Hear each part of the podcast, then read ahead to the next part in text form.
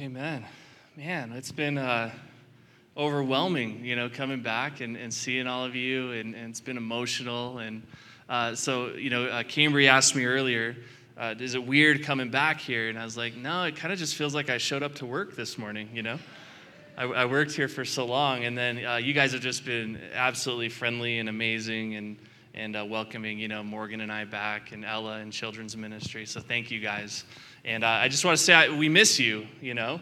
Um, and, and we do think about you guys. We do pray for SCC often and, and regularly. And, uh, you know, it's just, just such a blessing to be sent by a church that loves us so well. And uh, really an honor to be here with you this morning. Yeah? So um, I want to start today with a confession from the uh, leadership of All Nations Church, right? So it's good to start church with a confession, right? I think that's all right. Uh, so we got together this year and we're like, okay, it's our first Advent season. It's our first Christmas. We kind of get to just do whatever we want to do uh, because we're such a young church. There's not like traditions and expectations and all this. We're like, well, what do we want to do? Let's get together and talk about this. And uh, there was only one really good consensus. I wouldn't call it good, but it was clear. Um, and that's that we don't really like Christmas time very much as a, as a can we confess that? Is that i know like I, i'm afraid y'all are going to throw some things at me here because like christmas is like this. so my family they love christmas right? Morgan and ella absolutely love christmas love advent. Like halloween rolls around and they do the trick-or-treating thing and then like on the drive home from trick-or-treating christmas music. And then it's like all i get to listen to for the next two months right? But but the challenge for me is just working in church and doing ministry right? Christmas is almost like this thing that we have to like get through so that we can start changing lives again. Because like no one got in in like into ministry is like, well, I want to like perform something and I want to like do these traditional things that that people can kind of just watch like it's a show, you know. And I, I know that's why none of you are here today, but but there's that reality, that pressure that we feel, right? That we have to somehow perform. We have to. This is the time of the year that we got to be on our A game and, and it loses the magic of it a little bit. So, so we got together, we said, well, what are we going to do? And, and there was the suggestion of let's just pretend it doesn't exist and just keep doing everything normal. And I was like, well, that's kind of weird, you know? December, you know, 24th rolls around, we're like, hey, average day, right? Average Sunday. you got to talk about it. So what are we going to do? And, and here's what we realized. The Christmas story is scripture. right? It just kind of like, oh, wow, just kind of slapped us in the face like, like well, it's, it's scripture, and scripture has a very good purpose in our lives, doesn't it? It's, to correct us, it's to, you know, encourage us, admonish us. Uh, you know, it's, it's good for instruction and, and teaching, and we're like, why don't we just take a look at this crazy idea for us, all right? This is like high level thinking for All Nations Church, right? Why don't we just take a look at Scripture with the Christmas story and just treat it as if it's scripture. I know, right? Like, boom, for sure. It's like, yeah, let's do that. So that's what we've been doing. And, and what's so cool about it is that the, the Christmas story has a lot more to say than just the kind of feel good little baby Jesus stuff for us eh, so far. It's been amazing. And, and what's eh, we're excited now about Advent. We're excited about Christmas as we've just been studying the Word and, and letting the Holy Spirit speak to us in our lives based on that. So, so that's our confession to you all. Okay, I bring, I bring that news that we don't like Christmas, but we're falling in love with Christmas as we, as we study, study it as Scripture. And, and I just want to ask your permission. Can I just kind of bring that same spirit here today? And let's just study scripture, the Christmas story, and see what it says for our lives. Does that sound good? I, I have a sneaky suspicion you guys were already doing that, but uh, I'll just kind of crank along and, and go along with it. How about that? Yeah? Good. So uh, we're going to be in Matthew 1, uh, verses 18 through 25. We're going to study about Joseph, uh, not the, you know, technicolor Joseph, crazy coat Joseph. We're talking about the father of Jesus, Joseph, today the, the uh, lowercase f, Father, yeah? Uh, but before we hop in there, you can start turning there in your Bibles. Let's pray. Lord, I, I'm just so in love with your word. Thank you, God, that, that there's just really no place of this book here that doesn't speak to us, that, that doesn't have meaning, that doesn't somehow change everything for us. And Lord, my, my prayer today is that our hearts would would just come alive with your scripture. And Lord, I think you have, have some good news for us, and I think you have some things to say to us about our, our struggles and, and about the dilemmas in our life and, and the, the kind of unanswered questions, the why gods that we have. So, Lord, my, my prayer is that you would answer us and you'd answer us with the good news of your gospel. In Jesus' name, amen. All right, so I forgot how low the podiums are here. They built me a podium at All Nations. It's like this tall. It's amazing. I feel like a normal sized human being. It's so, it's so great. But when we have guest preachers, it's, it's really awkward. It's, they're like trying to preach like this, like look, at, look for their Bible, right?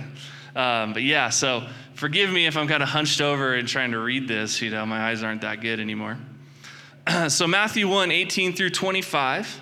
This is how the birth of Jesus the Messiah came about. His mother Mary was pledged to be married to Joseph, but before, but before they came together, she was found to be pregnant through the Holy Spirit. Because Joseph, her husband, was faithful to the law and yet did not want to expose her to public disgrace, he had in mind to divorce her quietly. But after he had considered this, an angel of the Lord appeared to him in a dream and said, Joseph, son of David, do not be afraid to conceive, or do not be afraid to take Mary home as your wife, because what is conceived in her is from the Holy Spirit. She will give birth to a son, and you are to give him the name Jesus, because he will save his people from their sins.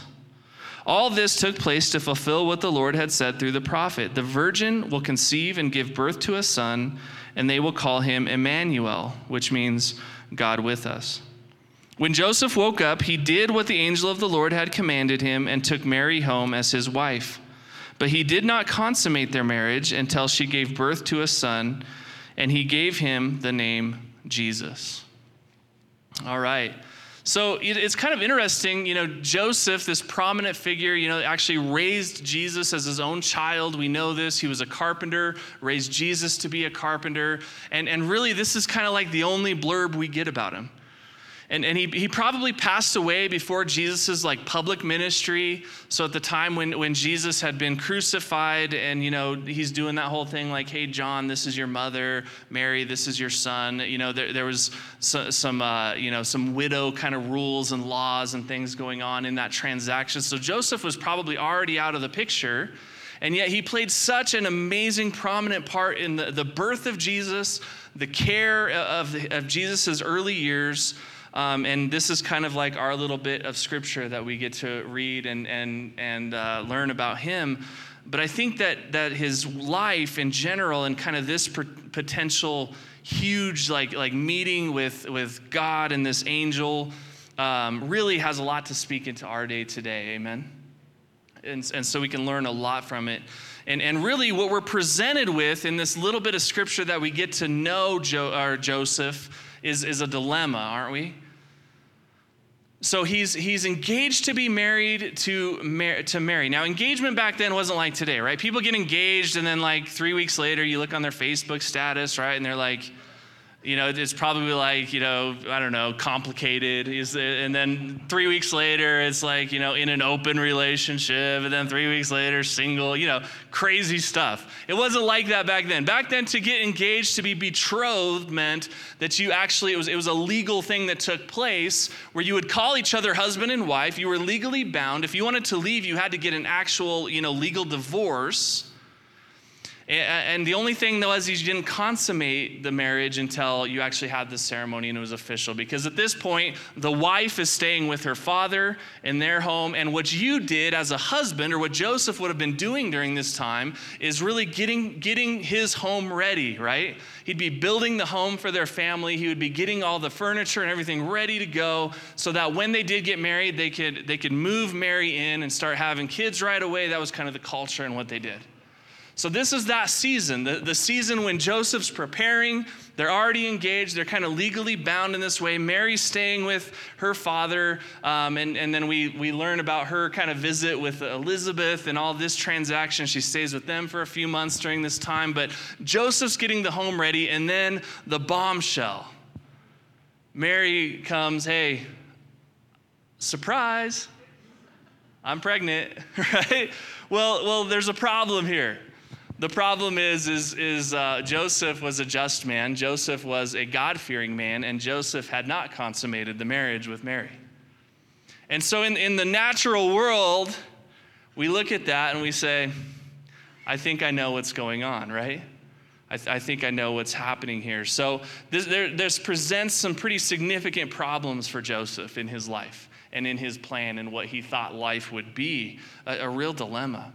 The, the first is that obviously the child isn't his. And so, what is he going to do about that? It's some other man's. And, and Mary, you know, I, I thought Mary was such a, a righteous person. I, I, thought she was the right person for me.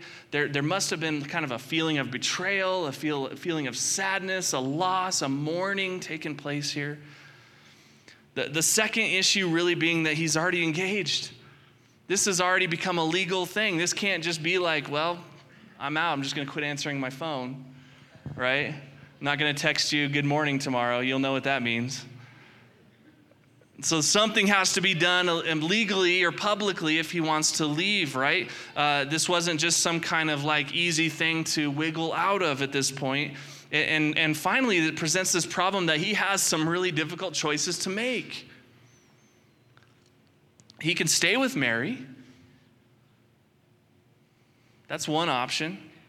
Now, if, if he were to stay with Mary, he'd have to ignore the affair that he's assuming took place at this point, right? So there'd have to be some level of reconciliation there in that way. Um, and there'd have to be some kind of public acknowledgement of this. They had not yet become officially married, and yet here she is with child. So, what is everyone going to assume at this point, right? And, and Joseph's a God fearing man, and Joseph has a great reputation in, in the, the, the square and in, in the public eye. And here he is, and his, his betrothed is pregnant, and they haven't even consummated the marriage, and they're not supposed to have yet. What would everyone else think, right? And so, according to the law and such, there'd be some shaming, there'd be some, some loss of relationship that would take place here and it would kind of be him and Mary versus the world at this point. Um, th- that's if he didn't want to acknowledge with, to the public that it was an affair, right? If he were to acknowledge to the public that it, that's something that he, she had been with somebody else, some other man, then there's all the, the, the law and, and the issues and the pressure in the Jewish faith on her at this point and the shaming that would take place for her. And he, he loved her. We see that, we read that. He didn't want that. So staying was a really, really hard option. Do you see the catch 22? If you were to stay, you either acknowledge the affair and it shames Mary, or you pretend it's yours and it shames you. What do you do with that? Besides the fact that there's still the hurt and all that going on between you and her that you'd have to navigate through. The other option is he can leave Mary. Well, he would have to have a divorce in, in order to do that, a public divorce, a, an actual legal document, decree of divorce, right? And so even in there, there's some options. He could, he could do it in a very public manner that would shame Mary, that would make her an outcast, that, that people would judge her, people would, would be against her in it. He would look like the all star in that situation, right? He's like, I just, I'm a God fearing man and I wasn't going to be with such a sinner, right? And, and they, that culture loved that stuff, right? Don't go near the unclean person. Don't go near the person who can't keep it together. And so he could look like an all star and, and do it kind of like that and publicly shame Mary, or he could privately divorce her, which is what we see in the story he's deciding to do. And, and he wants to do it in a real quiet way, right? He wants to do it where Mary isn't going to have to suffer more than she has to in the situation. Why does he do that? Well, he was a just man, we see and we read. He was a just, he, he, he was a, a man who loved God. He was a man who ultimately loved Mary. And though his heart must have been just broken, I, I just can't imagine the, the betrayal, the hurt that he felt. Even in that moment, he's saying, You know, I, I don't, I don't want to make her life harder than it has to be. So he decides as he's pondering this that what he's going to do is he's just going to leave her very quietly, divorce her so that she doesn't have to suffer anymore. And he's going to go about trying to pick up the pieces and put his life back together. Now, those were his options. By the way, do you ever find yourself in a situation where, you, where none of the options really seem to be good. You ever find yourself in a dilemma like that in your life? You're, you're darned if you do, you're darned if you don't, right? Can I say darn? Is that all right? Is that okay, Pastor? Okay. All right, good. But, but sometimes when we find ourselves in those situations where you just can't win, the lose lose, sometimes God has another way. Amen. And that's exactly what happens here. God, so, so those are kind of kind of Joseph's options in the culture and the time that he found, but God had another option. And so this angel appears. Now, if you want to get somebody's attention, an angel's a really good way to do that. God, God cared about Joseph's heart. I want you, it's very important that we catch that right here. Don't skim over this, okay? This wasn't just about God saying, well, I got to be really careful and, and I need to have somebody, you know, pay for my son's meals. God cared about Joseph, and Joseph is pondering this, giving space for God here in this kind of really dark situation of his life. And so, what does God do? He gets his attention. And God is really good at getting our attention, isn't he? And so, what does he do? Bam, an angel appears. Says, Joseph, don't be afraid to take Mary as your wife. Because that child that, that, that has seemed so problematic is actually of the Holy Spirit. Mary's been faithful to you, and Mary's been faithful to God. And actually, what's happening is, is this, this prophecy that you know well, Joseph, that, that a child's gonna be born that's gonna come and, and save Israel and be the consolation of Israel. This child is actually in, in Mary. And, and this is what's happening is that prophecy is being fulfilled in your midst. So don't be afraid to do that. Take her as your wife. And so that's what Joseph does. Amen. Now, I gotta say, as I've been reading these stories, I've been trying to think, man, what would this what would it be like if this happened today? what would what would happen if somebody claimed to be pregnant of the Holy Spirit, right? Like, dude, come on. You serious? Like, let's go let's go on Jerry with this one cuz this is there's no way right? And, and so I've been thinking about just how crazy this story is. Like, like Mary gets visited by an angel, right? And, and the angel says, here's what the Holy Spirit wants to do. You're gonna be, you're gonna be, you know, pregnant with a child. And she's like, that can't be. I haven't known a man. And, and he says, that's okay. The Holy Spirit is gonna be the one. I think, I think most people in today's culture would be like, okay, and they'd kind of walk away and they'd think, I ate something really weird for lunch today. Uh, that couldn't possibly have been God. But I want you to pay attention to the faith that they had. Right now, seeing an angel, that's some pretty radical, crazy stuff. But I wonder how many supernatural things God does to get our attention, and we're just not really able to believe it. And, and we just kind of have to justify it away as being something so natural. And, well, there's got to be another, rather, you know, it's probably heartburn. You know, I felt like God said I was supposed to go to this particular store and I was gonna, I was gonna see somebody there. It's just weird stuff and like vision. I had this crazy dream and I don't know, man. I'm just gonna take my regular way to work. And I don't think so. The point being is, I, I, think we, we are in a culture that so undervalues the supernatural qualities of God's relationship with us. When God wants to get somebody's attention, he does some supernatural things. Do you see it? So here's Joseph, completely heartbroken, completely wrecked, like at the end of, of himself, like this, because like the worst case scenario here. Uh, we had it all together, we had this planned, everything's going well, and God breaks through.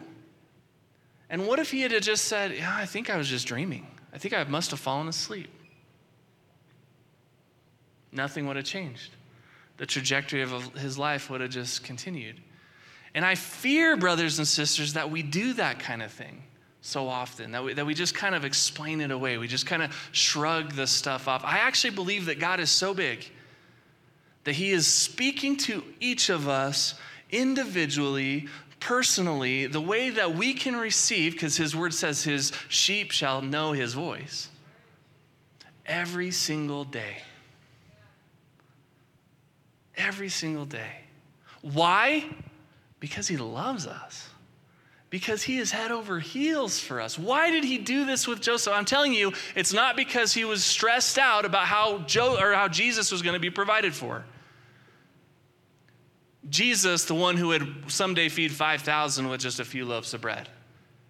I don't think God was up there wringing his hands saying, Now, what are we going to do with my son? How is he going to be? I don't, know what's going to happen. When he knows very well he could turn loaves of, or, or he could turn rocks into loaves of bread, and manna can come from heaven, and he can feed, and he can take care, and he can provide however he wants to. He did this because he loves Joseph, and he didn't want Joseph's life to be completely wrecked. He wanted to put Joseph back together. Amen. So, what did Joseph do to get into this mess? I mean, what do you got to do to walk into such a crazy situation, such a lose lose scenario? Well, verse 19 gives us the clue. Because Joseph was faithful to the law. There it is. What did, you, did Joseph do to get into this mess? Well, he was a faith filled, faithful man. That's what he did. Because if he wasn't faithful, he wouldn't have been in a scenario like this anyway, would he? Wouldn't he have been? I mean, think about that. He wouldn't have been, you know, going and building the home and waiting for Mary, and, and he'd have just been going around and, and, and just seeking pleasure for the day, right? But here was a man who was faithful to God. And because he was faithful to God, lucky you, Joseph, you get to have this dilemma. You get to have this issue. And, and really, the, this, this tells us a couple of things, doesn't it? Joseph was a great believer in God and, and therefore had this calamity. So Joseph was told by the angel to name this child Jesus, which means God is salvation. Now, you know, it's kind of cool. Like, Joseph, you get to name my son, but here's what I want you to name him, right? it's your job as the father to name the child. I'm going to let you do that. Uh, but here's, let me, let me show you the spelling, right? It's J E, right? God fully in control here. And, and, Joseph, faithful man, does name him Jesus. God is salvation. That's what his, his name means. And, and, and it tells me a couple things about this scenario. First is that God seems to care more about our eternal salvation than our temporary comfort. God's more concerned about our eternity than our right this second which is really hard for us because we kind of tend to focus on the right this second, don't we? We really like the, the ability to feel good right now. That's why credit cards exist in America. Amen. I want that. Okay, save up. No. I want that now, right? Okay, I'll put it on my credit card. Here we go. You know, just, swipe, swipe, swipe, swipe, swipe, swipe. That's what we do. I hope y'all aren't doing that for Christmas, by the way. But God cares more about the long haul. God cares more about eternity. And so, in this situation, the storm that's happening, God cares more about the salvation of his people than Joseph's temporary comfort and well being in this particular situation. Do you see that? Do you agree with me on that? And the second thing that this tells me is that salvation itself is quite messy. The Christmas story is messy isn't it? It's not so polished. It's, it's not so neat. It's not so shiny as we like to make it. It's not really this clean baby in a manger. It, it's gritty. It cost people things. It was challenging. It was tough. Those early years were hard and they didn't get much easier. God cares more about our salvation and our eternity than our temporary, and salvation itself is messy. Have you experienced this in your own life? Has your salvation been super easy? Boy, I was under that illusion. 17 years old. Hey, you get to you get to accept Jesus. Great. Let's clean stuff up, man. Let's make life easy. I'm all about it. I'm kind of tired of struggles and, and, and issues and dilemmas in my life. Let's, yeah, Jesus, come on, fix everything. Let's go. Boom, it all just imploded, right? Did that happen to you? Did life really get that easy once you started following Jesus? And we really shouldn't be, you know, kind of, kind of uh, surprised by this. Jesus told us this that things were going to be tough and, and that there's this storm. That if you're a person who is faith filled and faithful to God, and God cares a whole bunch more about salvation than our comfort and our temporary well being, that's a storm. And that's a storm that we're all going to face, right? And he told us this even in John 16 33. He says, In this world you will have trouble. So you go and you look at the Greek, right? Like, well, maybe that's, it, it really means like you're going to have trouble in this world. It's like a promise. It's like, it's like emphatic. Like, this is going to happen. I, am just being very, you know, frank with you, brothers and sisters. You know, my children, here's what's going to happen. You will have troubles in this world. That's going to happen to you. But he says this, he says, but I tell you this so that, so that you can take heart. You know there's going to be trouble. You know it's a perfect storm. You know my relentless pursuit of sinners, my relentless love and pursuit of broken people who need truth. Their salvation matters more than your temporary comfort. He was telling this to people who would be burned, who would be killed, who would be hung upside down on a cross. And, and every time that would happen, the gospel would explode.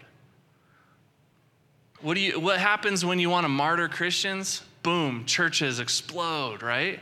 It's got to be the most frustrating thing for our adversary. The one thing he thinks he can do to stop it, and it just takes off. And, and that principle is true even if we're not blessed with the gift of martyrdom the reality is there's going to be trouble. And out of those troubles comes God's purpose and God's salvation. That's what Scripture tells us.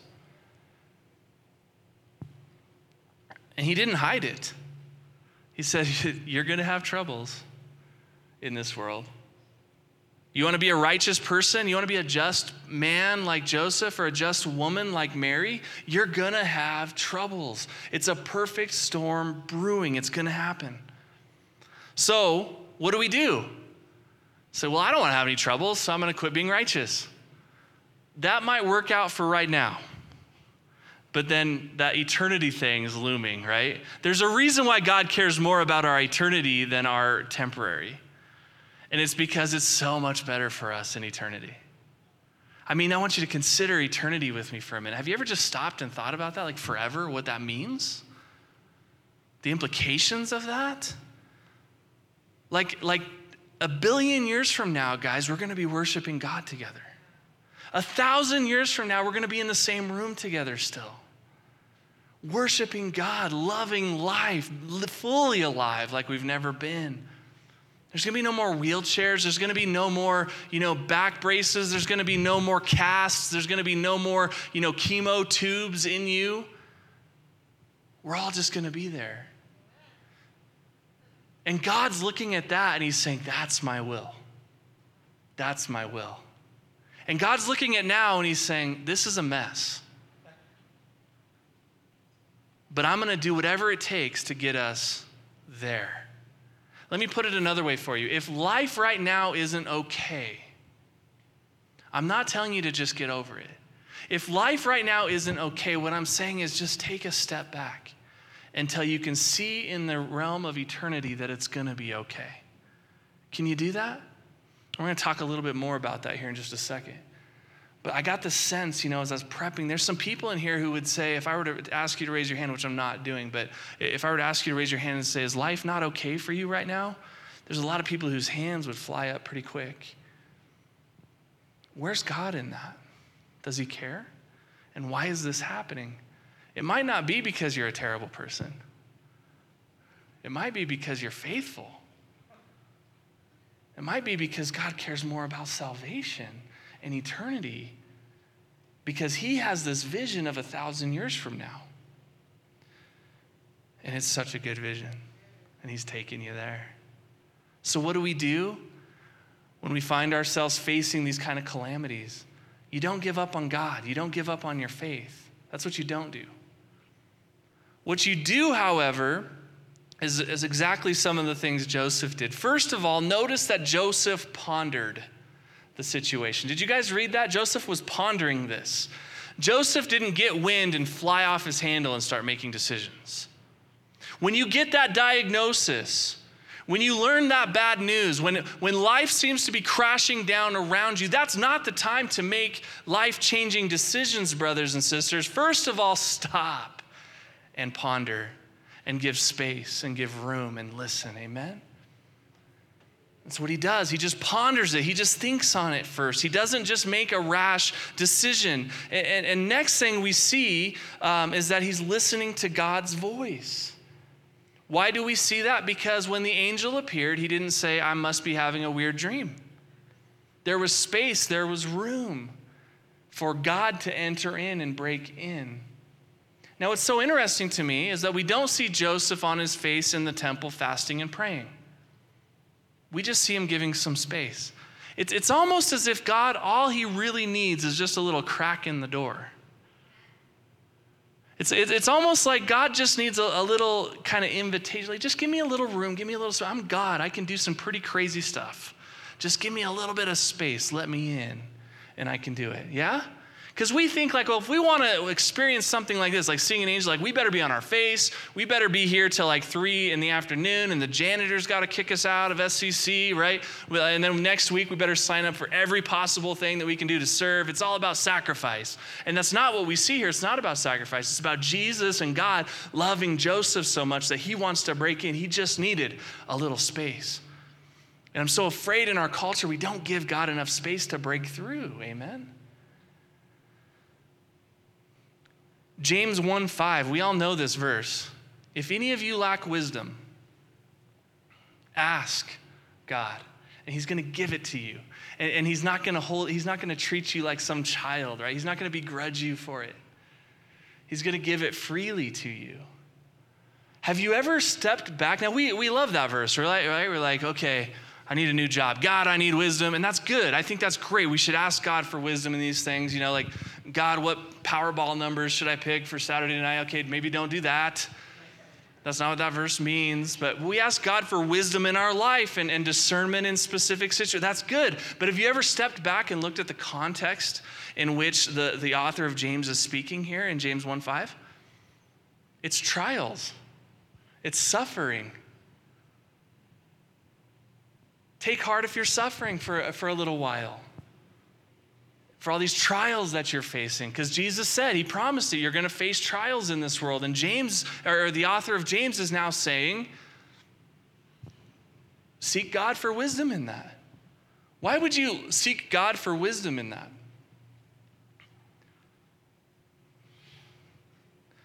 What good is suffering if, if, if it's useless and without meaning? Am I right?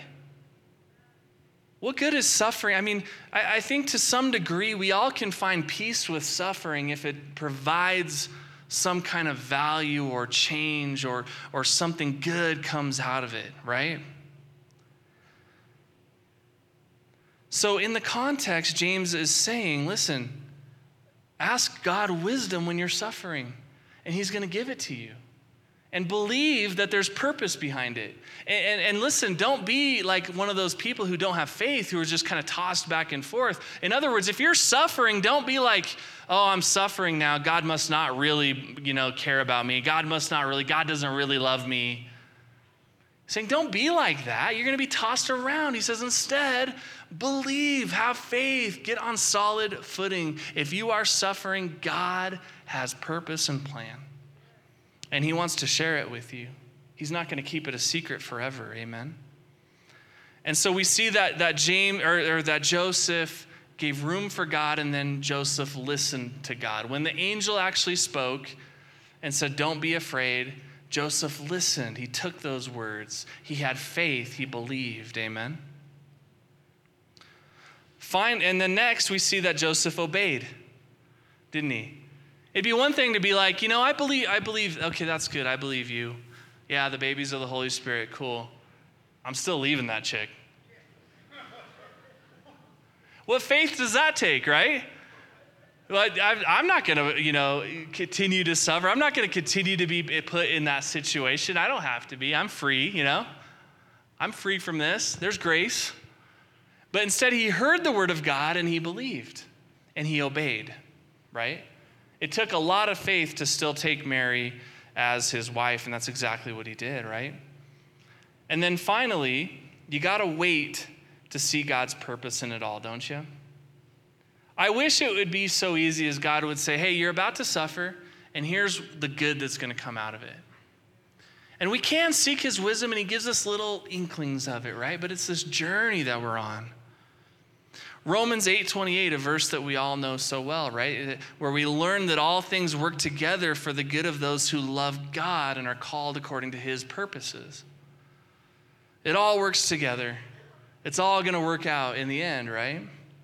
So, even if there is suffering and even if there is dilemmas in our lives, there's going to be purpose. It's going to work together. And how's it going to work together for the good of those of us who love God and are called according to his purposes. His purposes. What are his purposes? Salvation. God is salvation. Jesus, God is salvation.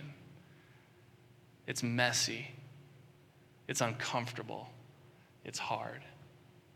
But in the end, there's a purpose. In the end, God's going to use it. In the end, God's going to use it for that vision a thousand years from now because there's some people that need to be there that aren't ready for there yet. There's some parts of us that aren't ready for there yet. Do you see that? There's, there's some parts of me that need some work and some tweaking so that I can be ready for that moment of eternity a thousand, a million, a billion years from now. And God loves us so much that He's getting us ready for that. Amen? So, my family is in quite a dilemma. a lot of you know this, some of you don't, and, and that's fine. But, but my wife has been ill for years now, really. I mean, we thought, here's, here's what's so crazy. In our ministry, we've seen so many people just get radically healed and set free. So, when, when Morgan started feeling sick, we were just kind of like, oh, well, this will be a cool little healing story that I get to share, right? I like those stories. I, I, like to share them from the pulpit. Some of you have heard my stories from the pulpit about God's radical healing. And boy, let me just tell you, God does that stuff. Amen? Amen. God does this stuff today. Like in this room, he's, I've seen him do that stuff in this room, okay? He's going to continue to do that stuff in this room. But that's not what happened with Morgan at all. In, in fact, if anything, it just kind of was getting worse and worse and worse to the point where there, there started to grow this and bubble this fear inside of me that may, maybe I'm going to lose my wife. And she's so young, and, and we have this little daughter, you know. Morgan, or Ella was like five years old when, when Morgan first started getting sick. We've had times where she's, I mean, she's bedridden. She can't, she can't really get up. She can't really do anything. And it's so tempting in that, because here I am, I'm doing ministry. I think I'm being faithful to the Lord. It's so tempting to either say, God, have I done something wrong? Have we done something wrong? And that's what, or, or it's also tempting to go, God, what's wrong with you? And in the midst of all this, you have the accuser. What is he doing? He's accusing you, and then he's accusing God to you. And all this is going on in our lives. So, God, what is the deal? What's happening here? Suffering. And I think I'm doing good. So, fast forward, we're a few years into this thing now, right? And, uh, and I, by the way, I love when you guys ask me, you know, how's your wife? I feel terrible because the answer is the same. Like, well, it's the same, you know? I believe God's going to heal her. I really do. We believe that. We know that's coming we wait and anticipate, right? We, there's, there's an advent in our life as we're waiting for Christ to do that. But in this time, God has done some pretty remarkable things, particularly in me. And He's done some really cool things in, in Morgan and in Ella. But, but in me, God revealed that there was such a deep, deep seated selfishness. Where I, I just, I, I would never say it, I would, I would never, you know, claim this or, or, or think it even out loud, but somewhere inside of me, I thought that this, this thing called marriage and family was to serve me. That's just true. I'm just being honest with you. And so when it came to the point where I had to literally do everything in my house, I thought, wait a second, this isn't what I signed up for. And I started getting a little indignant and I started getting a little mean and a little nasty in my own home. And it, it created quite, a, quite an issue, really. And God broke something in me. I mean, it was, it was just like a water balloon, just, just one day, it just, it just broke. And all these verses, right, about, you know, if, if you want to be first, you must be last. And if you, you know, you have to serve everybody and, and all these, and love, and all these things are just flooding to me. And I'm like, oh, Lord, I'm doing ministry and I'm not even loving people well. I'm not even loving the people that I'm, I'm preaching to. In fact, I've created this thing that's all about me. And it's not very pleasant to be face to face with that in the mirror. Amen? Again, salvation is messy, isn't it? Like, Jesus, I thought we were past this. I got saved 20 something years ago. It's like, oh, you're still getting saved. Are you still getting saved? No, those are some quick answers. I want you to really think about that. Are you still getting saved? If you're facing struggles and trials, I have some really good news for you. You're still being saved. And God disciplines those who He loves. God disciplines those children who are legitimate. That means He calls you son. That means He calls you daughter. And so, in this deep moment in my life where I'm just faced with all this selfishness and all this reality of, of just brokenness inside of me that has just been happening for years and years and years. There's behind all of that this huge whisper Son, I love you. If you're facing trials, I want you to hear that whisper tonight. Son, my daughter, my precious one. I love you. I'll send you an angel if that's what it takes. I'll break through. I'll do whatever has to be done. What is Advent if it isn't waiting for God to do something? Amen.